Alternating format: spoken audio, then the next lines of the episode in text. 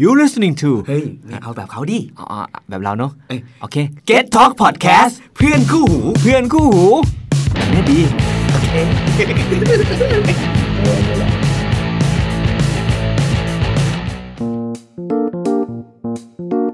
และนี่คือ The Hungry Game by Play is Hungry รายการพอดแคสต์ที่จะทำให้คุณหิวไปด้วยกัน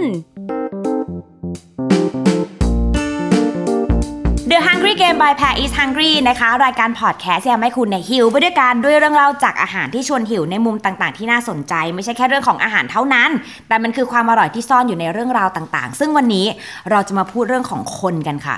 แต่คนในที่นี้เนี่ยเราจะไม่ได้ให้มากินคนกันนะ แต่ว่าเราเนี่ยจะมาพูดถึงคนที่มี passion เกี่ยวกับอาหาร เพราะเราอยากรู้ว่าเออเขาโตมายังไงทำไมเขาถึงบ้าอาหารได้ขนาดนี้ ดังนั้นวันนี้ค่ะ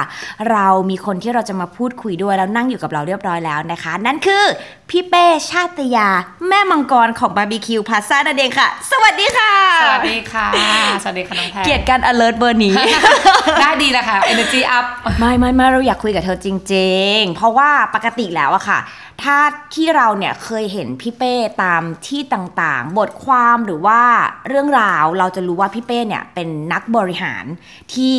เรียกว่าต่อยอดบาร์บีคิวพาซ่านะเนาะมาจากรุ่นคุณพ่อคุณแม่ แล้วก็นำพาบริษัทผ่านคริสิตต่างๆ มามากมาย ซึ่งเราจะได้เห็นมุมนั้น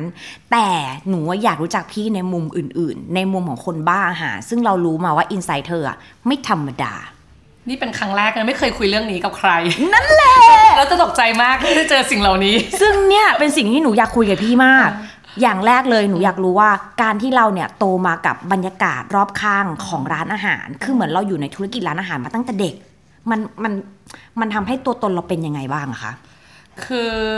จริงๆเป็นคนที่ เกิดมาในร้านอาหารจริงๆค่ะก็คือเอ่อถ้าถามว่าทำไมเราถึงมาอยู่ตรงนี้จริงๆมันมันหล่อหลอมมาจากที่บ้านนี่แหละคือเอมคุณพ่อ ป้าค่ะก็คือจริงๆตั้งแต่สมัยคุณปู่ชอบความป้าความเนี่ยป้าต้องเป็นป้าจีนๆอย่างเงี้ยก็คือคุณปู่กับป้าได้ทำโรงแรมค่ะไซส์เล็กๆ อยู่ที่สุขุมวิทแล้วในโรงแรมเนี่ยมันจะต้องมีร้านอาหารอืมเราก็เกิดมาในร้านอาหารเลยคือเกิดมาเนี่ยเราก็อยู่ในร้านอาหารมีร้านอาหารญี่ปุ่นค่ะร้านนั้นชื่อฮารุกาวะมีร้านอาหารไทย เป็นเรือนไทยเลยชื่อเรือนทิพย์ค่ะมีร้านอาหารจีน ชื่อชุนเทียนเอ่อมีร้านอาหารเป็นเขาเรียกว่า coffee shop มีร้านอาหารที่เป็นบาร์ชื่อบลันดีกาสคือเราอะวิ่งเล่นอยู่ในร้านอาหาร วิ่งเล่นอยู่ในครัววิ่งเล่นอยู่ในโต๊ะกินข้าว กินข้าวกับแขกวิ่ง คือวิ่งเล่นอยู่ในร้านอาหารตั้งแต่เด็ก ตอนนั้นเนี่ยอายุประมาณเท่าไหร่อะคะ ก็เกิดมาในนี้เลยอะค่ะ เกิดมาในนี้เลยเกิดมาอยู่ในอยู่ในสภาพแวดล้อมแบบนี้เลย เดินขึ้นมาหลังครัวถ้าเป็นครัวจีนก็สมัยก่อนร้านอาหารจีนต้องขายขนมไหว้พระจันทร์อ่าแล้วก็จำได้ว่าช่วงขนมไหว้พระจันทร์เราก็จะขึ้นไปชั้น4เขาก็มาปั้นไส้ขนมไหว้พระจันทร์แล้วก็พอตามเทศกาลพ่อแม่ก็จะเอาไปขายเปิดเป็นตู้กระจกอย่างเงี้ยตามที่เขามีเทศกาลขนมไหว้พระจันทร์ถ้าเป็นร้านอาหารร้านอาหารญี่ปุ่นเนี่ยก็จะมีครัวญี่ปุ่น มีหุงข้าวมีนู่นนี่นั่นมีซูชิบาร์แล้วถึงว่าเราก็แบบ ไปเต้นระบำอยู่บนซูชิบาร์แล้วก็จะมีในห้างญี่ปุ่นสมัยก่อนจะมีเขาเรียกว่าแขกเอ่อ ลูกค้าญี่ปุ่นที่มาอยู่ในโรงแรมอยู่นานๆ อยู่เป็นปี อย่างเงี้ยเขาต้องกินอาหารญี่ปุ่นทุกวัน เราก็จะเป็นแบบ entertainment โชว์ให้ในห้างญี่ปุ่น กินอยู่แล้วกินเทมปุระกินอาหารญี่ปุ่นตั้งแต่เด็กอะไรอย่างนี้เป็นต้นอ่าร้านอาหารไทยก็วิ่งอยู่ในนี่แหละแต่เรือนว่าไทย แต่พอพี่เป้ต้องอยู่ในแบบสภาพแวดล้อมที่เป็นร้านอาหารขนาดนั้น มันทำให้เรามีความหลงไหลในอาหารไหมคือจริง ๆ แล้วทั้งหมดทั้งสิ้นนะคะไม่ว่าแรงบันดาลใจคือป้าอืม คือป้าเนี่ยเป็นคนชอบทานค่ะ คือสิ่งที่จำความได้ตอนเด็กๆนะ คือตื่นขึ้นมาเช้าวันเสาร์วันอาทิตย์เนี่ยสมมติว่าจะกินข้าวต้มกัน ป้าก็จะบอกว่าผักดองเนี่ยต้องยี่ห้อนี้ ต้องกินแบบนี้ 3A แบบนี้เราก็จะกินผักดองค่อยๆเล็มเล็มเล็มเล็มว่าแบบมันอร่อยเบอร์นี้นี่เองอะไรอย่างเงี้ยหรือแบบเอ่อบะหมี่เป็ดป้าก็จะทำเอาเส้นราเมงมาทำน้ำซุปสมมติถ้าเกิด ซื้อมาจากซองนะ บางค่ะคืนยังจำได้ตอนดึกๆ ความทรงจำมันจะเป็นแวบๆใหม่นะอ่าตอนดึกๆเอ่อตอนเด็กๆกันวันไหนได้นอนดึกก็ถือว่าเป็นช่วงเวลาพิเศษอ่าถ้าวันนอนดึกจะขอให้ป้าทำบะหมี่ให้กินค่ะป้าจะไปแกะซองบะหมี่เหมือนเหมือนซองซองสำเร็จรูปอย่างบะเงี้ยหมี่สำเร็จรูปอย่างใช่นี้เหรอสมัยก่อนจะมียี่ห้อแบบเมียวโจ้อย่างเงี้ยเขาใจะได้ไหมเออเป็นเส้นแบบเนี้ยใช่ไหมแต่ว่าเมียวโจ้ของป้าคือพิเศษเพราะป้าเขาจะไม่ได้ปรุงแบบฉีกซองใส่อ่าฮะเขาจะปรุงของเขาเองแล้วก็จะเป็นบะหมี่ที่แบบ แสนอร่อยที่สุดเราก็จะสอนวิธีกินต้องกินแบบนี้กินร้อนแบบนี้ปัจจุบันก็ยังเป็นอยู่นะต้องคอยอ่าฮะบอกว่าอะไรกินแบบไหนถึงจะอร่อย มันก็เลยอาจจะเพราะว่าเป็นเรื่องนั้นแหละที่ทำให้เราอะเอิ่มซึมซับเรื่องราวของอาหารอือหือแต่แต่จริง ๆ จะสารภาพว่าตอนเด็ก ๆ เป็นคนกินยาก จริงเหรอคะอืมยากนี่ยากเลเวลไหนคือคะแม่บอกว่าเป็นคนกินยากอือฮึคือเอิ่มอาจจะเป็นเพราะเราอะอยู่ในสภาพแวดล้อมที่เป็นร้านอาหารค่ะก็จะมีแบบอาหารญี่ปุ่นอันจะมีอาหารญี่ปุ่นหลากหลาย นานาชนิด สมัยก่อนก็อาเทมปุระปลาซาบะอะไรก็ว่าไปหรืออาหารจีนก็มีแบบโซเมนี่เมนูอย่างคืเงี้อยมีให้เลือกเยอะเยด้อะวยจนเหมือนกับเราก็ทานยากอ่าอืมฮะเราเราก็ทานยากอยู่ช่วงหนึ่งค่ะแต่พอเราโตขึ้นมาแต่อย่างที่บอกอะมันซึมซับอยู่ในอยู่ในกระแสเลือดเราอะอืมมันก็ทำให้วันหนึ่งเนี่ยพอเรา เราเปิดประสบการณ์ออกไปอะค่ะแล้วเราก็เริ่มสนใจอ่าในการกินในวัตถุดิบ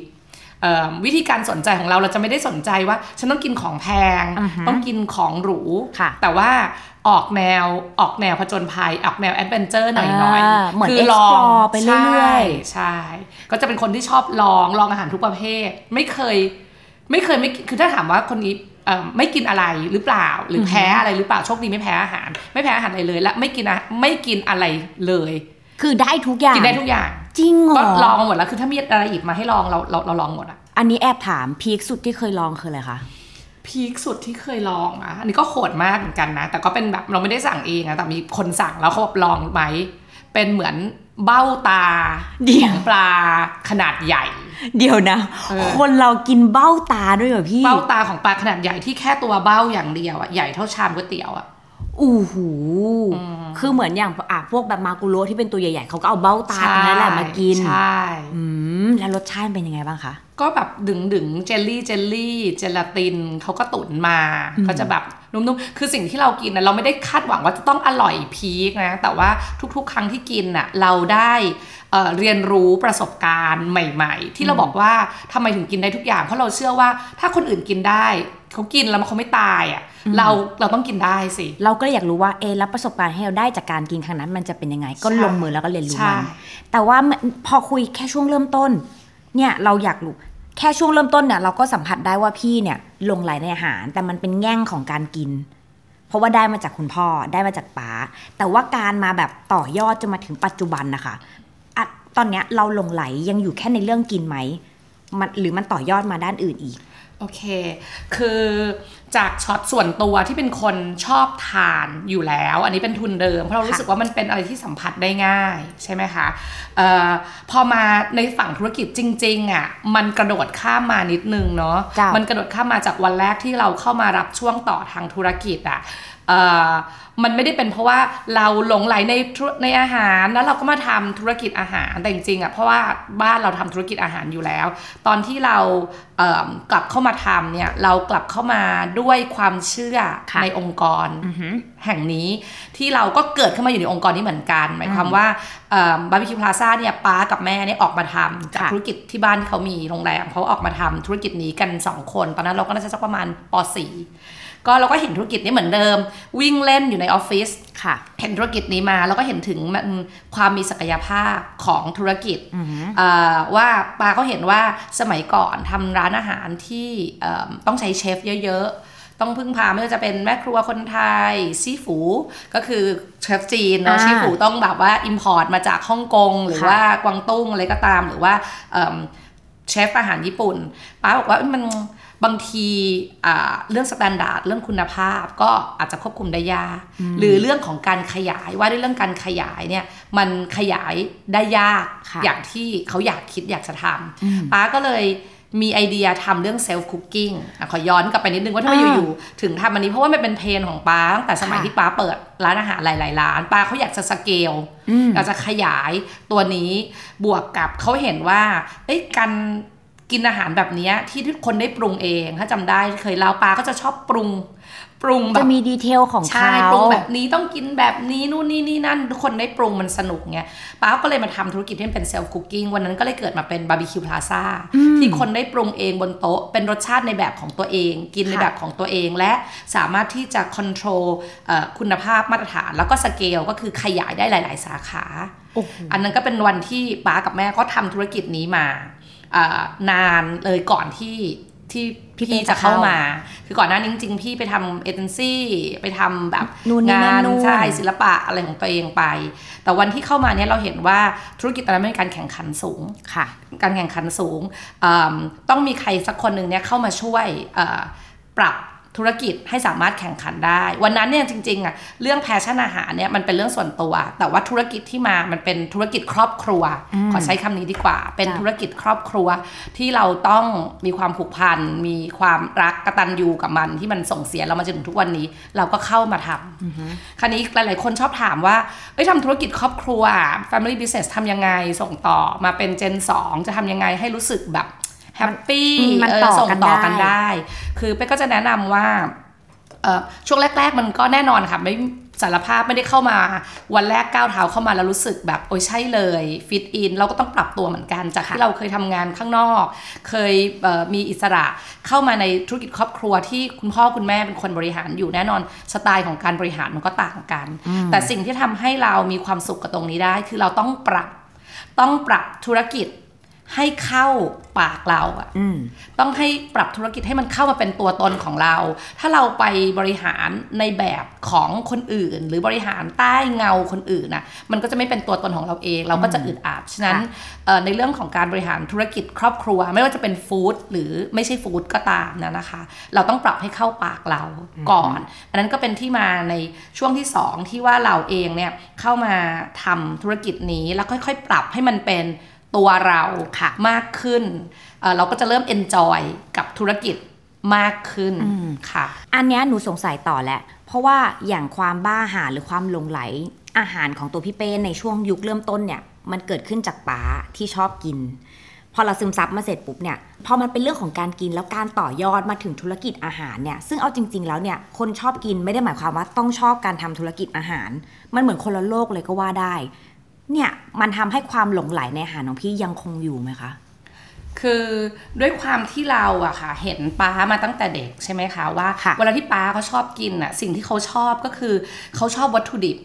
เขาชอบว่าถ้าวัตถุดิบที่มันดีเอิ่มกรรมวิธีที่มันเรียบง่าย มันก็จะทำให้อาหารเนี่ยออกมาอร่อยได้แบบที่ง่ายค่ะๆแล้วก็เป็นในรูปแบบของ ของคนทั่วไปที่จะเข้าถึงได้ แล้วแต่ละคนเวลากินเหมือนกินก๋วยเตี๋ยวชามหนึ่งอะค่ะค่ะของแพรก็รสหนึงก๋วยเตี๋ยวเดียวกันได้สามแพรก็จะเป็นแบบหนึ่งอืมของเป้ก็จะเป็นแบบหนึ่งแต่เราก็สามารถที่จะอร่อยบนก๋วยเตี๋ยวชามนี้ได้อ่าเช่นกัน ซึ่งวิธีการนั้นน่ะคือทำให้เป้รู้สึกว่ามันเป็น principle เป็นค่ะหลักการในการเอิ่มกินหลักการในการดำเนินธุรกิจหรือใช้ชีวิตที่เราซึมซับมา เราก็เห็นว่าเออธุรกิจเนี้ย บาร์บีคิวพลาซ่าหรือ Food Passion มันก็ base on ความคิดนี้แหละ มันก็เพราะว่าเราเชื่อมั่นเรามีศรัทธา เรามีศรัทธาในธุรกิจนี้ค่ะมันเลยเป็นที่มาว่าทำไมเราถึงกลับมาทำธุรกิจนี้ได้อย่างได้อย่างเต็มใจเอิ่มแอบเล่าเรื่องหนึ่งคือครั้งแรกตอนที่กลับเข้ามาทำธุรกิจนี้เมื่อกี้น้องแพรถามว่าคนที่ชอบกิน ไม่จำเป็นต้องมาชอบทำธุรกิจร้านอาหารอืมวันแรกที่เรากลับมาทำเอ่อธุรกิจนี้บาร์บีคิวพลาซ่าตอนแรกเราเข้ามาแบบ เด็กวัยรุ่น รุ่นใหม่ไฟไฟแรงใช่ไฟแรงทำที่อื่นมาก่อนกลับมาก็กลับมาเข้ามาเปลี่ยนแปลงอะไรเยอะมาก เข้ามาอยากเปลี่ยนไปหมด อันนี้ระบบก็ยังไม่มีอันนี้ก็ยังไม่ดีทำไมอันนี้ไม่ทำแบบนู้นเปลี่ยนเปลี่ยนเปลี่ยนเปลี่ยนเปลี่ยนณวันนั้นน่ะตัวเราเองอย่างที่บอกเข้ามาเราพยายามจะ ปรับตัวอยู่ เราก็รู้สึกไม่ไม่ไม่มีความสุขอ่าคนที่อยู่เองก็ไม่มีความสุข คือมันรู้สึก mismatch กันไปหมดอืมเอ่อจนวันนั้นเนี่ยเราก็เลยบอกพ่อว่าเฮ้ยงั้นเดี๋ยวเราขอไปเปิดร้านเนื้อย่างร้านค่ะหนึ่งเนี่ยต้องทำแบบนี้สิ เรามีไอเดียเลยว่าเราจะเปิดร้านเนื้อย่างร้านหนึ่งเราก็ไปเปิดพ่อก็ให้นะป้าก็ให้ ไปเปิดร้านยากินิกุร้านหนึ่งชื่อค่ะ Fireplace ตอนนั้นเปิดที่ห้าง Emporium ลงมือเองหมดเลยนะ ก็คือตั้งแต่ไปหาเชฟญี่ปุ่นมาช่วยสอนทำสูตรเอ่อออกแบบร้านเอ่อถ่ายเมนูจนวันเปิดร้านนี่เราคือเสิร์ฟเองค่ะเอิ่มหรือใส่ใส่ใส่ชุดพนักงานเสิร์ฟเหมือนพนักงานเสิร์ฟทุกอย่างเลยอยู่เองหมดเลยทำทุกอย่างเลยค่ะ ด้วยตัวเอง คือเหมือนเอาสิ่งที่เราอยากจะทำอยากจะอืมเปลี่ยนแปลงที่บาร์บีคิวพาซาเนี่ยเอามาใช้กับร้านนี้ใช่แล้วเหมือนทำเองทั้งหมดเลย เหมือนพี่ต้องการพิสูจน์อะไรบางอย่างอะใช่ก็เราเราเราเราเห็นภาพอะเราเชื่อมั่นแบบนั้นมากๆอะอืมแล้วพอเราได้ลงมือทำตามความเชื่อแล้วผลออกมาเป็นไงคะเจ๋งอย่างเงี้ยคืออยากให้เห็นภาพถ้ามีกล้องอินเสิร์ตหนะฉันจะแบบบื้ออย่างเงี้ยบื้ออ้าวยังไงคืพี่อเจ๋งเจ๋ง ราบเรียบราบเป็นหน้ากลอง ไม่ประสบความสำเร็จเลยแล้สุดวท้ายร้านก็ปิดไป แล้ววันที่พี่แบบได้พรูฟตัวเองแล้วว่าเฮ้ยสิ่งที่เราเชื่อ มันไม่เป็นผลอย่างที่เราอยากจะได้ตอนนั้นรู้สึกยังไงอะคะ คือเราก็เฟลมากนะ เราก็รู้สึกว่าอย่างที่บอกไงคือเราอะมีอีโก้ เรามีแบบเอิ่ม ความไฟแรงของเราควาอะมเชื่อบุ๊กสมาร์ทของเราอะฉันเรียนมาฉันไปเห็นมาฉันไปเมืองนอกเขาทำแบบนี้ถ้าร้านที่อื่นอันนี้ทันสมัยเข้าไปถึงไหนถึงไหนถึงไหนกันแล้วนะอะไรเงี้ยเราก็เอามาแต่ในความเป็นจริงแล้วอะโลกมันไม่ได้เป็น by the book แบบนั้นอืมคราวนี้เราก็กลับมากลับมาดูใหม่ว่าแบบ เอ้ย แต่จริง ๆ แล้วอะธุรกิจที่บ้านเราอะที่เราเห็นมาตั้งแต่เด็กที่เราวิ่งอยู่อะค่ะ คือพื้นฐานฟ u n เดชันมันแน่นมากค่ะฟ u n เดชันที่เราบอกก็คือฟ u n เดชันที่ป้าเขาเชื่อในในวัตถุดิบที่ดี ความซื่อสัตย์ในการทำอาหารนะให้ของที่ดีกับลูกค้า เช่น เนื้อวันแรกที่เราใช้สมัย 33 ปีที่แล้วเราใช้เนื้อไทยเฟรนช์ค่ะสมัยนั้นเนี่ยคนยังไม่ค่อยรู้จักไทยเฟรนช์เลยค่ะอืมป๊าก็เอาเนื้อไทยเฟรนช์มาขาย จากวันนั้นจนถึงวันนี้คือไม่เคยลดคุณภาพ มีแต่เพิ่มเพิ่มเพิ่ม หรือว่าเอิ่มเครื่องเคียงที่ไทยใช้ในน้ำจิ้มค่ะก็ไม่เคยคิดที่จะลด ก็มีแต่ว่าต้องให้เยอะๆให้เยอะ ๆ ให้แบบไม่คิดตังค์เพราะว่าลูกค้าจะได้เอามาปรุงรสน้ำจิ้มตามแล้วก็จะยิ่งอร่อยอืมอย่างนี้ยเป็นต้นคือเราก็เลยเห็นว่าอ๋อเอ้ยฟาวเดชันมันแน่นค่ะ เราเชื่อมั่นในธุรกิจครอบครัวของเรา แล้วเราก็เชื่อว่าธุรกิจครอบครัวเนี่ยจริง ๆ แล้วเนี่ยมันมีโอกาสเขาเรียกว่ามีข้อได้เปรียบดีกว่าค่ะกว่าธุรกิจอื่น ๆ เยอะมาก น้องแพรทราบไหมคะว่ามันมีข้อได้เปรียบตรงไหนที่บอกว่าแบบยังไงอะเอ๊ะเป็นธุรกิจครอบครัวแล้วมันจะเจ๋งกว่าบริษัทใหญ่ๆยังไงโอ้เพราะว่าปกติที่ได้ยินมามันไม่ใช่อย่างนั้นเลยนะคะ คุณทำธุรกิจครอบครัวโอกาสเจ๊งสูงมากเพราะจะทะเลาะกัน แต่ข้อดีของมันคืออะไรคะพี่คืเป้อถ้าเกิดทำงานธุรกิจอื่น ๆ ทั่ว ๆ ไปนะลองลองนึกถึง operating hour ของคนทำงานคืออะไรคนทำงานมาทำงานเออองค์กรหรือบริษัทแปดชั่วโมง 8 ชั่วโมงต่อวันเนอะค่ะห้าวันต่ออาทิตย์ ธุรกิจครอบครัวคือธุรกิจแบบเท่าแก่ เท่าแก่ไม่เคยหยุดคิดจริงเท่าค่ะแก่ไม่เคยหยุดทำคนทำธุรกิจครอบครัวจะรู้เลยว่าเราคิดเรื่องธุรกิจกันอะ24/7 และคือตลอดทั้งปีไม่มีเวลาหยุดแน่นอน ใช่ คือวันหยุดนั่งกินข้าวของเราจะกินข้าวคนจีนนะนั่งกินข้าวโต๊ะกลมเวลานั่งที่โต๊ะที่ที่บ้านนะคะค่ะคุยกันตอนกินข้าวเย็นนะคุยกันไม่มีพ้นเรื่องธุรกิจเลย เพราะว่าคุณแม่ก็ทำด้วยค่ะแล้วพอลูกๆเริ่มเข้ามาทับก็คุยกันแต่เรื่องธุรกิจ เพราะฉะนั้นความได้เปรียบของเราคือเราคิด ตลอดเวลา ซึ่งสมัยนี้เขาเปลี่ยนคำว่าเท่าแก่ที่มันฟังดูแบบ ดูเฉยๆ แล้วฟังดูมีแง่ลบเนอะค่ะจริงๆ มันคือคำว่า entrepreneur อืมสมัยเนี้ยที่เขาเป็นสตาร์ทอัพเป็น entrepreneur ก็คือเถ้าแก่ยุคใหม่นี่แหละ ก็คือคิดตลอดเวลา เราก็เลยเห็นว่าเอ้ยธุรกิจเราด้วยรากฐานที่มันแน่นค่ะแล้วเราอะมีความได้เปรียบเพราะว่าเรามี entrepreneur เรามีไฟของเถ้าแก่ที่เราอยากจะแบบเอ่อพัฒนา ทำให้พัฒนาเรามีเวลาคิดกับมันคิดตลอดเวลาไปเที่ยวไปต่างจังหวัดไปอะไรไปกินที่ไหนเราก็คิดเรื่องคิดเรื่องธุรกิจเราตลอดเวลา ไม่ใช่กินเฉยๆไม่ใช่กินเอาอร่อยอะเราคิดเราเห็นเราก็เอาย้อนกลับมาทำที่ธุรกิจก็เลยเป็นที่มาว่าพอรอบสองอะค่ะการที่ค่ะเราจะเปลี่ยนแปลงรอบสองเราไม่ได้คิดว่าสักแต่จะเปลี่ยนละอืมคราวนี้เรามีเอ่อเขาเรียกว่าความเชื่อและมีศรัทธาใหม่ว่าเฮ้ยธุรกิจเราเนี่ยแหละเจ๋งที่สุดอืมเฮ้ยเรา แข่งขันได้เราไปได้แน่คราวนี้เราก็เลยไม่ได้พยายามจะเปลี่ยนทุกอย่าง แต่เราพยายามจะปรับปรุงและต่อยอดมันค่ะอืมอันนี้ก็คือเรื่องของเราการเดินเข้ามาสู่ที่บาร์บีคิวพลาซ่าหรือว่า Food Passion เนาะแต่เมื่อกี้พอสังเกตเห็นหลังจากคุยกันมา เรารู้สึกเลยว่าสิ่งที่อยู่ข้างในพี่เป็นคนทำให้เกิดความหลงใหลในอาหารเนี่ยคือป๊า และมีคำหนึ่งที่เราสนใจมากคือป๊าเนี่ยเป็นคน sourcing วัตถุดิบ และมันก็เลยทำให้พี่เนี่ยเป็นคนที่ sourcing วัตถุดิบเช่นกัน คือรู้มาว่าพี่ถึงขั้นเข้าป่า ไปหาของต่างๆ ไปหาวัตถุดิบต่างๆ ด้วยตัวเอง อันนี้จริงไหมคะ ค่ะ ก็อันนี้เนี่ยเนื่องเนื่องจากว่าอย่างที่บอกค่ะธุรกิจเราเนี่ยพอเรากระโดดเข้ามาทำบาร์บีคิวพลาซ่าเป็นยุคที่จริงๆป๊ากับแม่ สร้างธุรกิจมาค่อนข้างค่อนข้างเขาเรียกว่าคงที่ stable นะวันนั้นเนี่ยป๊ากับแม่เข้ามาเนี่ยประมาณ 50 กว่าสาขา แล้วนะวันที่เป้เข้ามาเริ่มทำเนี่ยยอดขายก็ตอนนั้นก็ประมาณพันล้านละมันก็จะมี system ของมัน มีทีมงานที่เรื่อง sourcing วัตถุดิบเนี่ยก็ทำอย่างเป็นระบบค่ะ อย่างเป็นระบบมี system เรื่องความปลอดภัยทุกอย่างมามาครอบคลุมอยู่แล้ว แต่บนอย่างที่บอกว่าบนหลักการที่ที่เอิ่มองค์กรนี้ให้ไว้ก็คือยึดมั่นในเรื่องของความปลอดภัย ความมีคุณภาพนะคะค่ะตรงนี้มาตลอด คราวนี้สิ่งที่มันเกิดขึ้นก็คือว่าเอมพอผ่านมาจนถึงจุดหนึ่งวันหนึ่งเนี่ยตรงนั้นในเรื่องบาร์บีคิวพลาซ่าเนี่ยมันเป็นโซซิสเต m มติกอยู่แล้วจนมาวันหนึ่งเนี่ยเอ่อทางบริษัทมีไอเดียว่าเอ้ยเดี๋ยวเราจะอยากจะทำแบรนด์อีกแบรนด์หนึ่งขึ้นมาเป็นแบรนด์น้องของบาร์บีคิวพลาซ่าก็มีการคุยกันในทีมของของกลุ่มที่เป็น developer นะคะกลุ่มนี้ เราเราเราเรียกกลุ่มนี้ว่า power puff girl ที่ชอบมีชื่ออะไรแปลกๆ เพื่อสร้างให้เกิดความแบบ เป็นกลุ่ม เออเป็นความรู้สึกแบบรักสนิทสนมอะไรกันอย่างเงี้ยนะคะ โอเค กลุ่มเนี้ยก็เป็นผู้หญิงกันห้าคนเป้ก็บอกว่าแบบไปขอลองวิธีนี้ คือเนื่องจากว่าเวลาเราอยู่ในองค์กรที่มี sizing ขนาด ใหญ่ใหญ่ประมาณนึงมันก็จะมี system ของมันซึ่งดีค่ะซึ่งมันการเป็นการ run แบบ system แต่วันหนึ่งเราอยากจะเปิดร้านขึ้นมาร้านใหม่ร้านหนึ่งเนี่ยเราอยากทดลองวิธีแบบใหม่ ๆ ไม่อยากจะเอาตัวเองอะเอะฝังเข้าไปเป็นส่วนหนึ่งเล็กๆขององค์กรขนาดใหญ่ เพราะว่ามันก็จะกลับเข้าไปสู่เอ่อรูปแบบขององค์กร การขยับตัวอาจจะไม่เหมาะกันกับอ่าการที่จะตั้ง ต้นเขาเรียกว่าเอิ่มตั้งไข่ของธุรกิจใหม่ แล้วก็เลยนั่งคุยกันบอกว่าเอ๊ะสมมุตินะเป้ขอให้พวกเรานั่งคุยกันเสมือนเราเป็นเพื่อนกัน แล้วเราคิดว่าเป้เนี่ยอยากจะชวนพวกเราอะมาเปิดร้านอาหารขึ้นมาร้านหนึ่งค่ะร้านเดียวเลยไม่ต้องคิดอะไรมากเลยนะ ไม่ได้คิดว่ามันจะขยายไป10 20 50สาขาแล้วขอเปิดร้านร้านหนึ่งที่เรารู้สึกแบบ มันเป็นร้านที่ดี เป็นร้านที่ลูกค้าแฮปปี้มีความสุข เป็นร้านที่มัน แข็งแรงด้วยตัวมันเองอยู่ได้เออแค่นี้พอเรามาลองทำร้านนี้กันดูไหม โดยที่เขาเรียกว่าเอ่อระเบิดกรอบความคิดทุกอย่างใหม่หมดเลย นั่นก็เลยเป็นที่มาว่า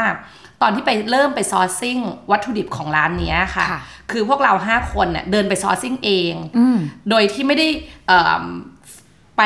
ยกหูโทรว่าเออเราโทรมาจากองค์กรนี้นะคะแบบนั้นแบบนี้แบบนี้อ่าแล้วก็แบบเออจะติดต่อเข้าไปหรือขอใบเสนอราคาวัตถุดิบเราเราเปลี่ยนวิธีหมดเลย เราระเบิดกรอบตรงนั้นออกไป เพราะเราอยากจะทดลองอะไรใหม่อ่าซึ่งการคุยกันของห้าสาว Power Puff Girl มันก็เลยเป็นจุดเริ่มต้นของร้านชานาๆใช่ ซึ่งร้านชานาเนี่ยต้องบอกว่าเป็นร้านที่เราเป็นการเก็บวัตถุดิบต่างๆ จากกลุ่ม เกษตรกรเกษตรกร ใช่ ซึ่งที่เมื่อกี้พี่พี่เป้บอกไว้ว่า พี่เป้ก็เดินหาวัตถุดิบ จริง ๆ มันไม่ใช่แค่เดินปะคะพี่ที่หนูรู้มาคือพี่กระโดดเข้าหลังกระบะเข้าป่าหาวัตถุดิบอะไรเบอร์นั้นเลยไม่ใช่หรออย่างที่บอกพอเราระเบิดกรอบตรงนั้นใช่ไหมคะเราก็บอกว่าเราต้องทำตัวเสมือนว่าเราเล็กที่สุดค่ะ เราเล็กที่สุดเราเป็นคนห้าคนที่ไม่มีความรู้อะไรเลยอืมใดๆทั้งสิ้นไม่มีต้นทุนอะไรเลย คือเหมือนเอาประสบการณ์ทั้งหมดที่ผ่านมาลดฝากทิ้งเอาไปไว้ก่ก่ออนนใช่อ่ฝากเอาไว้พระฉะนั้นก่อน แล้วก็เริ่มต้นใหม่เพราะว่าตรงนี้มันเหมือนเรา unlearn unlearn สิ่งที่เรามีอยู่ เพื่อที่เราจะ relearn สิ่งใหม่ ได้อย่างเต็มที่ค่ะเราก็เริ่มว่าโอเค เราไม่มีอะไรเลยนะ เราไม่มีต้นทุนเราไม่ได้เป็น big brand company เบอร์หนึ่งอะไรมาเลยนะ ถ้าเราจะแล้วเราก็ไม่มีสวนไม่มีอะไรที่เป็นต้นทุนของเราเองเลยอะไม่มี nothing ก็เริ่ม search อินเทอร์เน็ตก่อนเลยค่ะ search ว่าแบบเอ้ยเราอะไม่มีฟาร์มของตัวเองไม่ส่งตัวเอง ถ้าเราอยากได้วัตถุดิบดีๆอะ เราจะไปหาจากไหนดีก็เริ่ม search search search พอเราเริ่ม search เราก็เริ่มเจอ พอเราเจอปั๊บเราก็ยกหูโทรง่ายๆเลยพี่คะหนูอยากไปจะเปิดร้านอยู่ที่เอิ่มกรุงเทพขออนุญาตไปเยี่ยมที่สวนได้ไหมคะเออพอจะมีเวลาให้เราไปเจอไหมพี่ๆเขาก็ยินดีทุกคนน่ารักมากเกษตรกรเขาก็อยากที่จะแบบเผยแพร่แนวคิดเขาอยู่แล้วพี่ๆทุกคนก็เปิดบ้านของเขาให้พวกเราเนี่ยไปหาไม่ว่าจะเป็นที่ราชบุรีก็ดีอย่างเอ่อฟาร์ม Aromatic Farm ของพี่ออนที่แกทำเอิ่ม ตัวมะพร้าวน้ำหอมค่ะออร์แกนิก อย่างเงี้ยนะคะอ่าหรือว่าเอ่อที่ไปที่ม่วนใจค่ะที่เชียงดาว หรือที่ไปที่เชียงรายนะคะ ที่ไปตรงฟาร์มเอ่อสวรรค์บุญดินค่ะอย่างเงี้ยพอเราติดต่อพี่ๆเขาไปเขาก็แบบยินดีครับ ยินดีค่ะมาเลย เราก็เข้าไปนั่งคุย ก็ไปค่อยๆศึกษาแนวคิดของพี่ๆเกษตรกรนะคะว่าแบบเอ้ยทำไมทำไมพี่ถึงมาปลูกแบบนี้นะคะอย่างเงี้ยพี่อย่างพี่ออนสมัยก่อนแกเคยทำงานเอิ่มสายการบินแห่งชาติอย่างเงี้ยค่ะค่ะ แล้วทำไมพี่ถึงมามามาเป็นชาวไร่มะพร้าวล่ะคะอืมพี่เขาก็เล่าให้ฟังว่าแบบทำไมเขาถึงเปลี่ยนมาทำไร่ แล้ววิธีในการทำไร่ของเขาคืออะไรเอิ่มหลักการ principle อย่างพี่ออนเขาใช้หลักการหลักพระราชาในการเอ่อทำไร่ทำเกษตรอินทรีย์ค่ะเขาจะรู้จักต้นไม้ของเขาทุกต้น แต่ละต้นเขาจะถูกนัมเบอร์ว่าเป็นต้น A1 A2 A3 B1 B2 B3 ไล่ไปเรื่อยเขาจะรู้ว่าแต่ละต้นโดนแดดไม่เท่ากัน ช่วงต้นไหนโดนแดดก่อน โดนแดดหลัง ผลิตผลของแต่ละต้นก็จะต่างกัน เก็บเป็นสถิติเอาไว้ คือเขารู้จักต้นไม้เขาทุกต้นค่ะเอ่อมะพร้าวเขาทุกลูกอืมอย่างเงี้ยเป็นต้นเราก็แบบ อ๋อ มีอย่างนี้ด้วย อ๋อ พี่มันก็เป็นแบบนี้ หรือตอนที่เราไปไล่บุญฉลวยตอนนั้นอาจารย์ก็เล่าให้ฟังว่าเอ่อที่เนี่ยเป็นนวะอินทรีย์นะครับอะ นวะอินทรีย์คือคืออะไรอะไรเพราะนวะอินทรีย์เนี่ยคือเอิ่มพวก ปุ๋ยอินทรีย์ต่างๆเนี่ยจะไม่ใช้เรียกว่ามูลสัตว์เลยค่ะเพราะว่าเขาอะไม่แน่ใจว่ามูลสัตว์เนี่ยมันอาจจะไปกินอะไรอาหารมาที่อาจจะไม่ได้อินทรีย์ก็อยากจะให้มันอินทรีย์มากมากอินทรีย์แท้ๆแล้วการที่เป็นนวะอินทรีย์พอเราไม่ใช้มูลสัตว์เนี่ยในเชิงของทางเอ่อศาสนาอิสลามค่ะทางฮาลาลก็ certify ด้วยอืมว่าเอ่อการทำเกษตรแบบเนี้ยถือว่าเป็นฮาลาล certified เพราะว่าไม่มีการปนเปื้อนของมูลสัตว์ซึ่งไม่ทราบว่าเป็นมูลสัตว์มาจากที่ไหน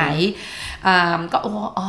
มันมีอินทรีย์มันก็มีหลายหลายแบบ แล้วก็เรียนรู้ใหม่ เพิ่มขึ้นไป แล้วเขาก็จะพาไปดูว่าแปลงนี้ตอนนี้มแมลงตัวนี้อ่าแมลงลง เขาก็ต้องมาปรับ เช่น ต้องปลูกพืช บางตัวบางชนิดลองทดลองว่า บางตัวจะมีกลิ่น เพื่อที่จะไล่แมลงส่วนนี้ หรือบางทีต้องไปเอามแมลงอีกตัวหนึ่งมาลงแปลงนี้เพื่อที่จะให้มันน่ะไปเขาเรียกว่ากำจัดแมลงอีกตัวหนึ่งคือต้องใช้การทดลองเราก็แบบเห็นถึงความ ตั้งใจความเพียรพยายาม ความอดทนคือเรื่องราวของแต่ละพี่เกษตรกรมันแบบมันโซอินสปายริงมากนี่ถ้าเราก็จะเล่าไม่จบอย่างไปหาคุณกรณ์ค่ะเอ่อที่กลุ่มเอ่อกิจการบ้านรักดินนะคุณกรณ์แกก็จะสอนคนทั้งเรื่องของเอิ่มเลี้ยงไก่ไข่ไก่ ไข่แกเรียกว่าไข่ขบดค่ะไข่ขบดแกก็จะมีอะเปิดเพลงให้ไก่ฟังไก่ของแกเนี่ยจากไข่เมื่อพร้อม อืม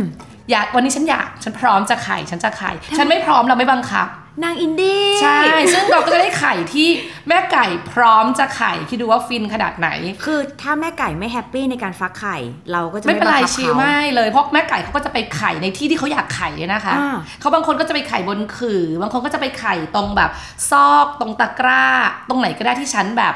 feel สบาย comfortable มันก็จะได้ไข่ไก่ที่มันไม่มีความเครียดอ่าไข่มันก็จะไม่คาวสีออกเหลือง เวลาเอามาทำแบบ omelette scrambled egg อย่างเงี้ย เด็กๆก็จะชอบมาก เพราะไข่มันจะแบบไม่คาวเลย แล้วไก่เองเขาก็จะฟังเพลงค่ะแต่ว่าคำว่าฟังเพลงเนี่ยเป้ก็มาเรียนรู้อีก ที่เราเขาบอกเขาฟังเพลงฟังเพลงฟังเพลงกันอะจริง ๆ คุณกรณ์บอกว่าเพลงที่เขาเปิดให้ไก่ฟัง จริงๆเขาตัดไวท์นอยส์เขาตัดเสียงของรถที่วิ่งบนถนนอ่าเพราะถ้าเกิดรถเอ่อบรรทุกหรืออะไรวิ่งเสียงดัง ๆ มันทำให้ไก่ตกตกใจใจ เสียงเพลงเนี้ยมันก็ ตัดไวท์นอยส์ซึ่งตรงกันกับเพลงที่ไร่รื่นรมค่ะ เพลงที่ไล่ลื่นลมเนี่ยเขาจะเปิดเพลงให้ผักฟังทั้งภูเขาเลย แต่จริง ๆ มันคือกุศโลบายจค่ะริงๆอะน้องเปิ้ลก็บอกว่า เพลงที่เขาเปิดอะคือเปิดให้คนปลูกผักฟังด้วยอืมคนปลูกผักก็จะได้แบบอารมณ์ดี เป็นคนใจเย็นคือทุกอย่างมันเอื้อกันหมดนะคะมันเป็นสภาพแวดล้อมที่มันเอื้อกันอ่าอันนี้ก็แบบพอเราไปเรียนรู้ไปฟังฟังเรื่องราวเหล่านี้อย่างที่บอก เราก็จะอินว่าแบบอ๋อกรรมวิธีมันเป็นแบบนี้ความตั้งใจของเขาเป็นแบบนี้ ความยากลำบากในการปลูก คุณกรเล่าให้ฟังว่าพันธุ์ข้าวเนี่ยในเมืองไทยจริงๆเรามีข้าวพันธุ์พื้นเมืองจำนวนเยอะมาก แต่ว่าปัจจุบันมันน้อยน้อยน้อยน้อยลงไป เพราะว่าคนเนี่ยก็จะปลูกเฉพาะบางเมล็ดที่ขายได้ แล้วก็เป็นเมล็ดพันธุ์ที่บางทีก็ตัดแต่งมาถึงเวลาถึงเวลาก็ ปลูกปลูกเสร็จก็เอาไปอ่าให้ทางโรงสีแล้วก็แลกมาเป็นปุ๋ยกับเมล็ดพันธุ์ใหม่ค่ะเอ่อเมล็ดพันธุ์พื้นเมืองเนี่ยที่ทางเอ่อคุณกรณ์พยายามที่จะรักษาเอาไว้เนี่ยก็จะปลูกแล้วก็สามารถปลูกต่อได้ แต่มันมีความยากหนึ่งสเต็ปค่ะที่ คนบางทีมองข้ามแล้วเขาไม่ค่อยอยากทำคือเวลาที่เราเกี่ยวข้าวมาแล้วอะค่ะ แล้วเราจะเอาข้าวไปที่โรงสีแล้วต้องมีการคัดเมล็ดค่ะดีๆ ที่เก็บไว้เป็นเมล็ดพันธุ์อ่าในการเหมือนแม่พันธุ์พ่อใช่พันธุ์ในการปลูกใหม่ แต่บางทีบางคนมองข้ามตรงนี้แล้วรู้สึกว่าเป็นงานที่เอ่อเสียเวลาแบบใช้เวลาเหนื่อยไม่ไม่อยากทำก็เลย skip ข้าม step นี้ไปแต่สุดท้ายเราก็ต้องกลายเป็นว่าต้องคอยซื้อเมล็ดพันธุ์ใหม่ทุกๆครั้งทั้งนั้นจริงอะเราสามารถที่จะคัดเลือกเก็บเมล็ดพันธุ์ที่ดีของเราในการปลูกข้าวในรอบต่อๆไปได้ค่ะอันเนี้ยเป็นต้น หนูอยากรู้แล้วไอ้พอเราอยากได้วัตถุดิบแล้วเรา search หาอย่างเงี้ยค่ะ มัน search ยังไงอะคะพี่ คือไม่ยากเลยค่ะจริงคือบอกเลยเราทำแบบ simple มาก แบบเหมือนคนห้าคนมานั่งกันนะ search เลยจ้าข้าว ตอนนี้มีข้าวออร์แกนิกข้าวอินทรีย์ที่ไหนบ้างมีวัตถุดิบมีแบบใครปลูกผักออร์แกนิกบ้างที่ไหนบ้างใครเลี้ยงหมูออร์แกนิกที่ไหนบ้าง search ผ่าน Facebook ของเขาง่ายๆเลยทุกคนทำได้หมดเลยนะคะวันนี้ใครอยากจะแบบ หลาย ๆ คนหลาย ๆ ที่อะไปเชื่อว่าเขาว่าขายตรงค่ะนะคะเราก็สามารถจะเสิร์ชเข้าไปใน Facebook เขา แล้วก็ติดต่อเขาเข้าไปเลย แต่ว่าความโชคดีของเราก็คือเกษตรกรเหล่านี้อย่างที่บอกอะค่ะเขาอุทิศตัวตัวเองเป็นครูค่ะเป็นสร้างเป็นเครือข่าย เวลาเราไป หาหนึ่งที่ แล้วพอเขารู้ว่าเราอะกำลังสนใจเรื่องเนี้ยเขาแนะนำต่ออเขาแนะนำต่อว่าอ๋อเอิ่มทางทีมชานาสนใจเรื่องอยากได้ข้าวอยากได้ธัญพืชเหรอเขาก็เป็นเครือข่ายกันก็อย่างลิงก์ไปอีกใช่ที่เขาก็ลิงก์ไปคุณออนก็ลิงก์ไปที่คุณกรณ์อย่างเงี้ยหรือว่าอย่างที่เชียงรายก็จะเป็นกลุ่มเลยในเชียงรายหรือแค่กลุ่มม่วนใจเองก็มี 400 ครอบครัว เป็นกลุ่มเขาเรียกว่ากลุ่มเกษตรกรเอ่อวิถีอินทรีย์อยู่ตรงค่ะนี้เลยอะไรเงี้ยอินทรีย์วิถีธรรมชาติเอออ่าแต่อันเนี้ยเราเข้าใจการ search หาเนี่ยมันง่ายแค่เรามี keyword อืมแต่หลักการในการที่เราคัดเลือกวัตถุดิบแต่ละที่ที่เรากำลังจะลงไปหาค่ะ มันยังไงอะคะพี่เป้ คือสำหรับเราอะค่ะ เรากระเรากระจายเนื้อะของชั้นนะเราแบ่งเป็นหับของประเภทอาหารก่อนค่ะ แล้วมีหับที่เป็นเกี่ยวกับผักนะคะหับที่เป็นผลไม้ค่ะหับที่เป็นข้าวและธัญพืชค่ะหับที่เป็นเนื้อสัตว์ หับที่เป็นประมงอ่านนะคะ อย่างนี้ยค่ะเราพยายามที่จะพอเราได้แต่ละหับว่าโอเคเราเราเราอยากได้เอิ่มประมงสักหนึ่งที่เราก็ลอง search กระจาย แต่เราก็เริ่มจากเล็ก ๆ ใครที่พร้อมจะคุยเราก็เข้าไปพูดคุย แล้วก็พอเราได้รู้จักอะค่ะ เราก็จริง ๆ เราไม่ได้มี criteria อะไรมากเราว่าโอ้ต้องมี พี่ต้องมี certify พี่ต้องมีประกาศนียบัตรไม่เลย เพราะว่าเราเน้นเรื่องความตั้งใจเป็นหลักค่ะเราถึงต้องเดินทางไปหาเขาไปดูจริงๆเจอไปเนอะเจอแบบเออพี่เป็นยังไงคะทำไมพี่ถึงเอ่อเลือกเลี้ยงวิธีนี้ เลือกเลี้ยงด้วยแบบนี้ฟังเรื่องราวของเขาเราก็เชื่อมั่นในตัวเขา เราก็เลือกเขาเข้ามา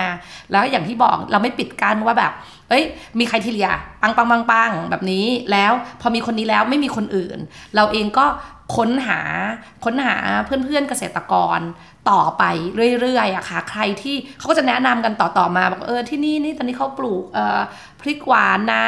ที่นี่ปลูกข้าวโพดนะ ที่นี่สนใจไหมเราคือแบบยินดีมากโอเพนมากๆ ที่แบบเอ่อเราจะได้เป็นตัวกลางที่ค่ะจะแบบเขาเรียกว่าเป็นเป็นตัวกลางที่จะเชื่อมต่อวัตถุดิบของเขาเอาไปให้ลูกค้าเราได้ทำความรู้จักเขาเองก็ได้เปิดตลาดด้วยอืมคือ ใครทีเรียง่ายๆ แค่คุณมีความตั้งใจใช่แล้วก็พร้อมที่จะส่งต่อสิ่งนั้นให้กับทุกคน ใช่ แค่นั้นเลยค่ะ ตั้งใจแล้วตั้งใจปลูกจริง ๆ ว่าเขาอยากจะปลูกแบบเอิ่มวิถีอินทรีย์นะคะวิถีออร์แกนิกศาสตร์พระราชาอะไรก็ได้ที่คุณมีความตั้งใจที่จะปลูกเพื่อความปลอดภัยของผู้บริโภค ปลูกเพื่อให้เกิดเรื่องความยั่งยืนของสภาพแวดล้อมของสภาพดินของเขาเนี่ยอันเนี้ยเราก็แค่นี้เราก็ยินดีที่จะแบบเหมือนเชิญชวนเข้ามา ร่วมค้าขายกับเรา ก็คือมาอยู่ร่วมเป็นครอบครัวเดียวกันใช่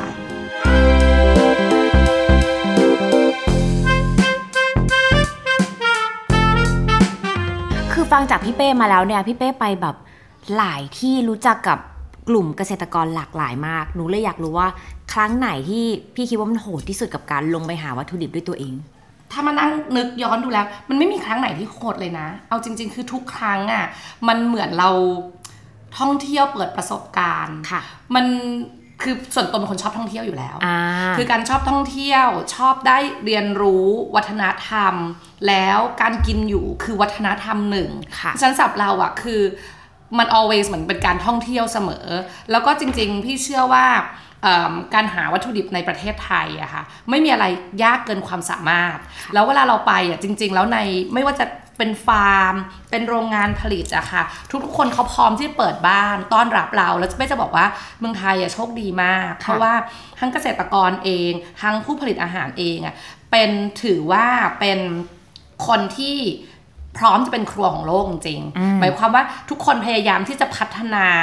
ตัวเองยกระดับ คุณภาพ ไม่ว่าจะเป็นคุณภาพในการปลูก คุณภาพในการเลี้ยง คุณภาพในการผลิต ให้มันได้มาตรฐานมากยิ่งขึ้น คือไปทุกครั้งอะออกแนวทึ่งประทับใจ ไม่มีอะไรที่แบบ โอ๊ยโหดหดหู่ไม่มีส่วนมากจะเป็นอะไรที่แบบเฮ้ยทุกคนเขาไปถึงไหนถึงไหนแล้ว ซึ่งไม่แปลกใจที่ประเทศไทยเป็นประเทศที่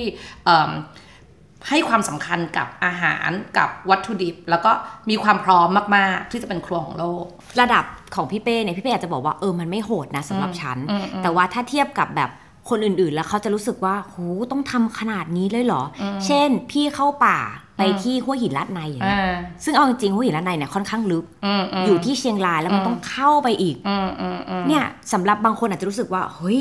มันต้องทำกันถึงขนาดนั้นเลยเหรอ หนูก็เลยต้องถามพี่แล้วว่า พี่ต้องทำถึงขนาดนั้นเลยเหรอ คืออย่างที่บอกอะคือทีมงานของพวกเราอะค่ะ พอเราได้มาทำเรื่องนี้อะเรารู้สึกว่าเรายิ่งได้เริ่มเริ่มเรียนรู้เรื่องของพี่ๆเกษตรกร เราเริ่มสนุกเราเริ่มอิน แล้วเราเริ่มรู้สึกว่าเฮ้ยมันเป็นหน้าที่ของพวกเราที่จะต้องเล่าเรื่องราวเหล่านี้ให้กับ คนอื่นเขาได้ฟังคนอื่นเขาได้รู้ก็ทำให้ทีมงานของเราทุกคนเนี่ยไปหลายรอบนะคะ รอบแรกไปก็ทำความรู้จักกันเบื้องต้นก่อน หลังจากนั้นเนี่ยเขาก็ทำความรู้จักส่งทีมเข้าไปอีกทำความรู้จักกันลึกมากขึ้นในโอกาสต่างๆอย่างเงี้ยอ่าหรือในหลาย ๆ ครั้ง ก็ถ้าอินเบอร์ไหนนะก็คืออินเบอร์เดี๋ยวพาลูกไป อะไรอย่างเงี้ยเพราะเรารู้สึกว่าแบบเฮ้ยมันมันมันได้เรียนรู้อะไรใหม่ ๆ เยอะมากๆนอกเหนือจากแค่ว่าเราไม่ได้แค่ไปหาวัตถุดิบนะ เราไปเรียนรู้ถึงอ่าอย่างล่าสุดเนี่ยค่ะ เราจะไปเรียนลึกถึงว่าการทำปุ๋ยคือที่ที่มาของต้นไม้ต้นหนึ่งอะมันต้องมีปุ๋ยค่ะ ปุ๋ยออร์แกนิกเนี่ยมันมาจากไหนอืมมันทำยังไงแล้วมันส่งผลยังไงกับตัวของเอม พืชผักที่มันขึ้นมา อันเนี้ยก็เป็นสิ่งที่เรารู้สึกว่าแบบเฮ้ยมันเป็นความรู้ใหม่ของเรามากค่ะๆเอ่อเราก็อยากให้ลูกเราได้ไปเรียนรู้เรื่องราวเหล่านี้ด้วยอืมคือสำหรับพี่พี่มองว่ามันเป็นมันเป็นโอกาสทางการเรียนรู้ล้วนๆเลย เอาจริงๆพี่คุยไปคุยมา พี่ไม่รู้สึกเหรอคะว่าตัวเองเลยเถิดอะจากจุดตั้งต้นน่ะที่แบบ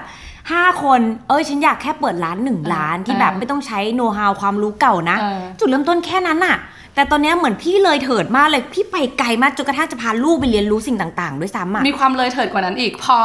เอมความเลยเถิดมันคือมามามาถึงจุดจุดนี้ที่ถูกว่าลามก็คือพอเราไปเห็นความตั้งใจค่ะความยากในแต่ละเอิ่ม การปลูกการเลี้ยงแล้วอะค่ะ เราเห็นคุณค่าของอาหารนี่คือเรามองมันใหม่นะเวลาเวลาเราไปเห็นเอิ่มเขาเรียกว่ามะพร้าวชมพู่มะเฟืองที่เมื่อก่อนเราเห็นตามซูเปอร์มาร์เก็ตหรือว่าเห็นตามตลาด ก็เห็นมันกองกองกองกองกองอะหรือเห็นข้าวอย่างเงี้ยนี่เราเห็นเป็นโอ้โหกว่าจะได้มาแต่ละเมล็ดเนี่ยคือเกษตรกรเขาต้องแบบหยาดเหงื่อแรงกายก้มแล้วก้มอีกลดน้ำพรวนดินกว่าจะได้มา คือมันแบบ มันมีคุณค่ามาก สิ่งที่มันลามไปตอนนี้คือ เราต้องกินมันให้หมดเราอยากให้มันสูญเสีย ตอนนี้เลยลามไปเรื่องฟู้ดเวสอืมเป็นหนักเพราะว่าเราเห็นถึงความตั้งใจ ตั้งใจตั้งต้นที่มันได้มาอย่างยากลำบากแล้วตอนเนี้ยพอมันมาถึงเราอะเราต้องอยากให้มันสูญเสีย ตอนนี้ก็มีความพยายามเอ่อในการที่จะจัดการเรื่องการลด food waste ในธุรกิจอาหารค่ะค่ะ มันมันเหมือนกับว่าตัวตนของพี่เป้มี passion เรื่องอาหารอยู่แล้ว passion เรื่องของ food แล้วเราพอเราไปเจอคนที่มี passion แต่มันอาจจะไม่ใช่แขนงเดียวกัน แต่ว่ามันก็เป็นเรื่องอาหารเหมือนกัน มันเลยทำให้ความมี passion นั้นนำพาพี่ไปส่วนอื่น ๆ ต่อด้วย ใช่ก็คือพอเราอย่างที่บอกอะพอเราไปเห็นความตั้งใจของเขา เราหลักเล่าเรื่องของเขาให้คนอื่น แบบได้รับรู้เรื่องอย่างนี้ด้วย ว่าแบบเฮ้ยมันมีแบบนี้แบบนี้แบบนี้ด้วยนะ มันทำให้อาหารมันมีคุณค่าค่ะพูดง่ายๆอร่อยขึ้นอะไปชอบพูดกับทุกคนว่าถ้าไปเล่าเรื่องนี้ให้ทุกคนฟังอาหารมันจะอร่อยขึ้น 30% yes แค่นั้นเลยอะเรารู้สึกว่าแบบใช่ถ้าเล่าให้ฟังว่าไข่ขบดเนี่ย มันมายังไงมันเลี้ยงยังไงไก่นี่แบบต้องกินน้ำฟ้าทลายโจรนะ เพื่อแบบ สร้างภูมิต้านทานนะเขาวิ่งแบบนี้ มันก็เออจริงด้วยอะคือไข่มันอร่อยขึ้นจริง ๆ อย่างเงี้ยก็เราทำให้คือหนึ่งประสบการณ์ในการรับประทานอาหารของของเราเองของลูกค้าดีขึ้นค่ะในขณะเดียวกันเราหวังว่ามันก็จะช่วยส่งเสริมให้พี่ๆเกษตรกรเขามีกำลังใจในการปลูกในการเลี้ยง แล้วก็จะขยายผลพี่ๆเหล่านี้ค่ะพอเราไปพบเจอเขาสิ่งที่เราประทับใจนอกจากเอิ่ม กรรมวิธีในการเลี้ยงการปลูกของเขาแล้วอะค่ะ ทุกคนในนี้เป็นครูหมดเลยค่ะ ทุกคนเนี่ยเขาเรียกว่าอุทิศตนเป็นครู คือจะคอยสอนกลุ่มเกษตรกรข้างเคียงหมดเลยว่าแบบ เอ้ย มาปลูกแบบอินทรีย์สิมาปลูกแบบไร้ลดสารเคมีสิไหนจะดีต่อสุขภาพของผู้ปลูกเองค่ะหนึ่งสองดีต่อสุขภาพของคนกินสาม ใช้ต้นทุนน้อยลงได้นะ ถ้าเกิดคุณทำได้ดีจริงๆสี่จริง ๆ เรื่องนี้คนอาจจะยังไม่ค่อยพูดถึงเยอะมาก แต่พอเราไป เรียนรู้อย่างเงี้ยเราก็จะรู้เยอะขึ้นก็คือว่าดินที่เราใช้อะค่ะ คือทุกๆวันน่ะเราดึงเอาเขาเรียกว่านิวเทรียนก็คือเอ่อเขาเรียกว่าอาหารคุณค่าดีๆอาหารขึ้นมาจากดินเนาะถึงแม้เราจะใส่ปุ๋ยทับลงไปก็ตาม แต่เราก็ดึงคุณค่าของอาหารขึ้นมาเลี้ยงดูตัวพืชผักค่ะ จริง ๆ ดินน่ะมัน regenerative มันหมายความว่ามันเอิ่มสร้างระบบความอุดมสมบูรณ์กลับขึ้นมาได้ด้วยตัวเองอ่าอยู่แล้ว แต่เราต้องช่วย ให้มันเกิดสภาวะนั้น เราต้องอย่าใส่สารเคมีลงไปเหมือนผมอะค่ะ คือถ้าเราใส่สารเคมีลงไปเยอะๆอะค่ะ ผมมันก็จะความแห้งชุ่มชื้นมันก็จะเออมันก็จะนั่นลงไปเรื่อยๆแต่ถ้าเราอะให้สารอาหารที่ถูกต้องกับมันหรือรักษามันจริง ๆ แล้วร่างกายที่มันเป็นออร์แกนิกที่มันเป็นเอ่อสิ่งมีชีวิตอะค่ะอินทรีย์สารอะมันรีเจเนเรทีฟตัวมันเองอยู่แล้ว อะไรอย่างนี้เป็นต้น เพื่อที่เราอยากจะรักษาให้ดิน ของประเทศไทยที่อุดมสมบูรณ์ อย่างอุดมสมบูรณ์ปลูกอะไรก็ขึ้นปลูกอะไรก็งาม เราต้องช่วยกันรักษาดิน นี้ไปให้กับเจเนอเรชันต่อไป ใช่ เราก็เลยคิดว่าแบบพวกเราเองในฐานะคนที่ทำธุรกิจอาหารน่ะค่ะคือเราทำธุรกิจเราหารายได้ หาเงิน หากำไรจากการกินของค่ะผู้คนอยู่แล้วอะเราจะทำยังไงให้เรากิน แต่กินสำหรับ next generation อืมอืมซึ่งอันเนี้ยพี่พี่เป้หนูรู้สึกว่าหนูรู้สึกว่าตั้งแต่คุยมาหนูได้เห็น passion ของพี่ในด้านอาหารแหละ แล้วก็ได้เห็นว่า passion พี่นำพาพี่ไปสู่ passion ของเกษตรกร แล้วตอนเนี้ยมันต้องย้อนกลับมาหาตัวเราเองแล้วล่ะว่า อ้าว แล้วสิ่งที่เรากำลังทำอยู่นั่นคือเรื่องของธุรกิจอาหาร เราเอา passion ที่เราได้เรียนรู้มาจากคนอื่นเนี่ยเอามาต่อยอดอาหารยังไงได้บ้าง ค่ะ อันนี้ดีเลยที่ที่น้องแพรเล่าเรื่องอย่างนี้คือ อย่างที่บอกว่า บริษัทฟู้ดแพชชั่นนะคะ เราเหมือนเรามีดาวเหนือค่ะดาวเหนือในการนำทาง เวลาเราทำธุรกิจแน่นอนมันมีเป้าหมายทางธุรกิจ เป้า 1 ปี เป้า 3 ปี เป้า 5 ปี แต่นอกจากเป้าหมายในการทำธุรกิจอาจจะเป็นเชิงตัวเลขแล้วอะมันเหมือนต้องมีดาวเหนือในการนำทางเหมือนกัน เพราะบางทีอะบางทีเป้าอะได้เป้า ทะลุเป้าไม่ได้เป้า หลงทางบ้าง แต่แม่งต้องมีดาวเหนืออซึ่งดาวเหนือของพวกเราอะก็เลยขึ้นมาเป็นวิชั่นขององค์กรบอกว่าเราจะดูแลผู้คนให้มีความสุขค่ะโดยมีมื้ออาหารเป็นสื่อกลาง เพื่อให้ทุกคนตื่นมาตอนเช้าอะทุกวันเรารู้ว่าเราทำอะไรอยู่ เพื่อจะเสิร์ฟเรื่องนั้น ในขณะเดียวกันก็มีเป้าทางธุรกิจ ตีคู่ขนานกันไปด้วย พอเราพูดเรื่องนั้นปั๊บอะค่ะคำว่าความสุขปั๊บเราก็มีวงล้อของความสุข ที่เราก็เป็นโมเดลแปะเอาไว้เลยนะ เพื่อให้ทุกคนที่เข้ามาทำธุรกิจกับเรา หรือเข้ามาอยู่ในองค์กรเราเนี่ยเขารู้ว่าเขาทำเพื่อเชื่อมโยงวงจรนี้อะค่ะเขาบอกวงจรนี้เขาเรียกวงจรแห่งความสุข เริ่มต้นที่พนักงานอะดูแลพนักงานให้มีความสุข พนักงานที่มีความสุขก็จะสามารถไปดูแลลูกค้าให้มีความสุข เกิดความประทับใจในมื้ออาหาร ลูกค้าที่มีความสุข ในมื้ออาหาร ก็จะกลับมาใช้บริการที่ร้านเราบ่อยๆทำให้ธุรกิจเราแข็งแรง พอธุรกิจเราแข็งแรง ธุรกิจก็จะสามารถกลับไปดูแลพนักงานให้มีความสุขได้ อันนี้คือ original model ของเรา แต่พอเราทำทำไปอย่างเมื่อกี้ที่น้องแพรบอกว่า มันเกิดคำถามขึ้นมาเหมือนกันว่า เอ้ยเราทำธุรกิจอาหารนะมันอาจจะไม่ใช่แค่คนอย่างเดียวนะ เราต้องส่งมอบอาหารที่ดีที่มีความสุขไปให้กับลูกค้า ซึ่งอยู่ปลายน้ำเป็นปลายทาง เราเองอะเป็นคนกลางน้ำเป็นคนตัวกลางที่จะเชื่อมโยงกลับไปสู่คนต้นน้ำก็คือผู้ผลิตหรือผู้ปลูก เราก็จะวงจรเหมือนเดิมค่ะ วงจรนี้เริ่มต้นแต่ต้นน้ำถ้าเกิดผู้ปลูกเนี่ยเขามีความสุข เราสามารถที่จะช่วยสปอร์ตสนับสนุนดูแลเขาได้ แล้วก็เชื่อมโยงผ่านตัวเราไปยังคนปลายน้ำก็คือลูกค้าค่ะที่เราสามารถจะเล่าเรื่องราวเหล่านี้ ชักชวนให้เขาได้รู้จัก ได้ทดลองชิม และสุดท้ายหวังว่าเขาก็จะสนับสนุนให้วงจรเนี้ยมันเกิดความแข็งแรง มากยิ่งขึ้นก็เป็นวงจรที่มันซ้อน ทับอยู่บนวงจรแห่งความสุขเดิมของเราได้ พอดีเป๊ะเลย เราก็เลยเราก็เรียกอันนี้ว่า happy supply chain เอ่อวงจรแห่งความสุขที่เชื่อมจากคนต้นน้ำไปยังคนเอ่อปลายน้ำซึ่งก็คือลูกค้าค่ะอะหลังจากคุยมาสักพักหนึ่งนะคะ ถึงคำถามสุดท้ายของเราแล้วค่ะ ตอนเนี้ยไม่มีใครแบบสงสัยใน passion ของพี่และ ความบ้าของพี่เนี่ยมันชัดเจนในตัวตนพี่มาก หนูเลยอยากรู้ว่า ความ passion มันให้อะไรกับเราบ้างคะ พี่คิดว่ามันให้สองอย่างค่ะ อย่างแรกอะค่ะ พี่ว่า passion มันดึงดูด passionด้วยกัน คือเวลาเราถ้าสังเกตว่าเราชอบอะไร เราก็จะเอิ่ม ส่งสัญญาณ ส่งเรดาร์นั้นออกไป มันก็จะดึงดูดคนที่มีความเชื่อ มีความชอบและ passion คล้าย ๆ กันมาอยู่รวมกัน นั่นก็เป็นที่มาของคนใน Food Passion ที่มาอยู่รวมกัน ทุกคนมี passion เดียวกัน พอคนจำนวนมากมารวมกันก็จะได้ข้อที่ 2 ข้อที่ 2 ก็คือ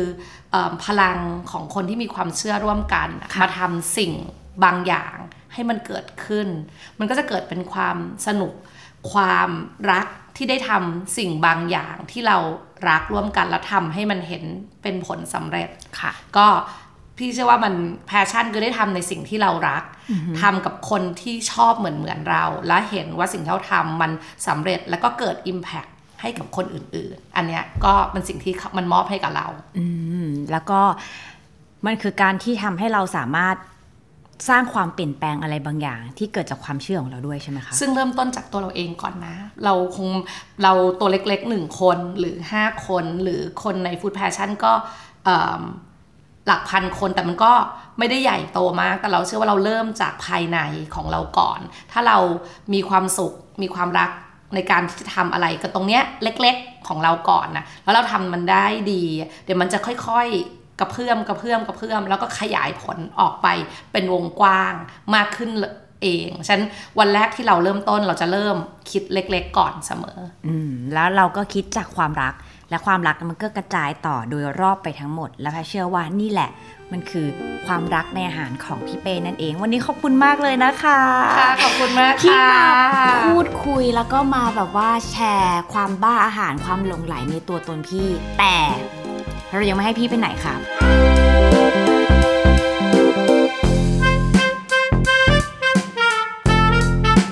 เพราะว่าพี่จะต้องมาแนะนำร้านเด็ดในช่วงนี้ของเราค่ะ นั่นคือ Eat Boom เราจะให้พี่เป้นะคะ แนะนำร้านหรือเมนูที่เด็ดสุดๆ ของพี่ณตอนนี้ให้พวกเราได้ไปชิมและไปลิ้มลองกันค่ะ และเมนูที่พี่เป้จะแนะนำเราคือ เอ่อเมนูที่แนะนำนะคะ เป็นซุปผักไร่รื่นรมค่ะ ที่ร้านชานานะคะ อันเนี้ยเป็นซุปที่เป็นเบสมีเอ่อผงเคียวอิตาเลียนค่ะนะคะมีทารากอน มีฟักทองขังคกแล้วก็มีบีทรูทซึ่งทั้งหมดเนี้ยเป็นวัตถุดิบที่เราได้มาจากไร่รื่นรมหมดเลย ซุปนี้เป็นเป็นเบสผักจะเป็นเวจ e เ a เรียนนะคะ ถ้าเกิดคนไหนเป็นเอ่อมังสวิรัตก็สามารถที่จะมาทานได้ เมื่อกี้มันมีแต่ผักหมดเลยใช่ปะคะ แล้วอย่างนี้มันจะอร่อยเทียบเท่ากับเนื้อสัตว์หรอคะพี่เป้มันความอร่อยในความหมายพี่คืออะไรอะคะความอร่อยในความหมายพี่คือวัตถุดิบต้นทางที่ได้มาค่ะ อย่างที่บอกว่ามันเป็นวัตถุดิบออร์แกนิก ที่ปลูกมาบนพื้นดินที่มาจาก organic compost ที่ทำให้พืชพันธุ์แต่ละชนิดเนี่ยมันมีความอร่อยในตัวมันเอง จริง ๆ อย่าง kale เองอะค่ะมันจะมีความขมความเค็มความมันในตัวมันเองอยู่แล้วนะคะจริงๆผักแต่ละตัวที่เราเอาเอามาใส่เนี่ยอย่างพวกฟักทองต่างเนี่ยมันก็ให้ความหวานในตัวของซุปทารากอนให้กลิ่น เพราะฉะนั้นมันก็จะเป็นรูปรสกลิ่น แล้วก็สีที่มันสวยงามแล้วก็อร่อยอร่อยไปด้วย อ๋อ แสดงว่าเธอไม่ได้ให้ความอร่อยแค่รสชาติอย่างเดียว แต่มันคือการมองในทุกๆมุมทุกๆ องศาว่า เฮ้ย ซุปผักอันเนี้ยมันอร่อยครบด้านจริง ๆ นะเธอ แต่นอกจากเรื่องของซุปแล้วเนี่ย เครื่องต่างๆล่ะคะที่เราจะมากินกับซุปนี้ มันมีอะไรบ้าง ค่ะ ที่ร้านชานาเรามีน้ำจิ้มให้เลือกถึง 5 แบบ 5 สไตล์อย่างที่บอกว่าถ้าเกิดคิดถึงบาร์บีคิวพลาซ่าเราก็จะมีน้ำจิ้ม เด็ดของเราอยู่แล้ว ที่ชานาเรามีน้ำจิ้มเด็ดถึง 5 ตัวค่ะนะตัวแรกคือน้ำจิ้มแจ่วชานา ซึ่งน้ำจิ้มแจ่วชานาเนี่ยก็คือ base เป็นแจ่วอยู่แล้วนะคะแล้วก็จะสามารถใส่เครื่องเคียงที่ทุกคนชอบได้ถึง 5 แบบ ไม่ว่าจะเป็นหอมเจียวนะคะ มีเอิ่มตัวงาค่ะตัวข้าวคั่ว พริกป่น แล้วก็มีผักชีฝรั่งซอย ใส่เพิ่มความหอม ความกรุบกริบเพิ่ม texture แล้วแต่ที่แต่ละคนจะชื่นชอบเลย อันนั้นคือตัว signature sauce ซึ่งหนูกรี๊ดกับเคาน์เตอร์ซอสพี่มากจริง ๆ ถ้าใครไปสาขาใหม่ที่เซ็นทรัลเวิลด์เธอคือเขามีเคาน์เตอร์ให้เราแบบสามารถมิกแมทซอสของตัวเองได้อะแล้วเราชอบที่แบบที่เราสามารถไปตักเองได้ มันตักได้มากน้อยแบบตามความต้องการ แล้วมันจะไม่เกิดฟู้ดเวสเกิดขึ้นด้วยใช่เธอคิดรอบด้านพี่เป้ ขออนุญาตเอิ่มโปรโมทตอนที่สองที่บอกว่าเอิ่มป้าเป้ใช่ไหมคะ ที่ค่ะเป็นแรงบันดาลใจในเรื่องของเอิ่มอาหารที่เราชื่นชอบอร่อย มีอีก น้ำจิ้มตัวหนึ่งเป็นน้ำจิ้มสูตรของป้าค่ะเองเลยก็คือน้ำจิ้มเต้าเจี้ยวอ่าซึ่งตัวเนี้ยจริงๆเราทำกินเองกันที่บ้านตลอดเวลาเป็นเอ่อน้ำจิ้มเต้าเจี้ยวที่กินกับข้าวต้มปลา หรือพวกปลาเนื้อขาว หรือพวกซีฟู้ดจะเข้ากันมาก ตัวเนี้ยเราแบบเราชอบมากกินอยู่ที่บ้าน คิดมาตลอดเวลาเลยแบบจะเอาไปขายที่ไหนจะไปขายที่ไหนจะไปขายที่ไหนดีสุดท้ายก็ได้มาขายที่ร้านชานา ตัวนี้ก็เหมาะมากกับการกินจิ้มกับเอิ่ม พวกปลาเนื้อขาวซีฟู้ดหรือจะจิ้มกับหมูก็ได้นะคะนี่คือน้ำจิ้มเต้าเจี้ยว อันที่ 3 ก็คือน้ำจิ้มซีฟู้ดซึ่งเราทำเองที่ร้านสดๆนะคะค่ะไม่ได้ซื้อมา อันนี้ก็เป็นน้ำจิ้มซีฟู้ดสำหรับคนที่ชอบกินรสชาติซีฟู้ดแซ่บๆค่ะ แต่สำหรับเด็กๆที่เอ่อมาทานหรือใครที่ไม่ชอบทานเผ็ดแล้วก็มีน้ำจิ้มอีก 2 ตัว ก็คือน้ำจิ้มชาบูพอนสึแบบญี่ปุ่น นะคะ แล้วก็นี่พูดไปกันคือน้ำลายไปด้วยเออเออฉันแล้วรัตัวกสุดท้ายน้ำจิ้ก็มคือน้ำจิ้มโกมาดาเระก็คือน้ำจิ้มงาค่ะนะคะตัวนี้ก็เหมือนกันสามารถจิ้มกับผักจิ้มกับหมูได้เป็นสไตล์ญี่ปุ่น ก็มีน้ำจิ้มให้เลือก 5 ตัวที่จะมาปรุงรสให้อาหารของเอิ่มมื้อชานาเนี้ยอร่อยอร่อยมีรสชาติ flavorful มากขึ้นค่ะ วันนี้ขอบคุณพี่เป้มากเลยนะคะ ที่มาแชร์ประสบการณ์นะคะ แล้วก็ความหลงใหลอาหารให้กับพวกเราค่ะ ขอบคุณนะคะ ขอบคุณค่ะ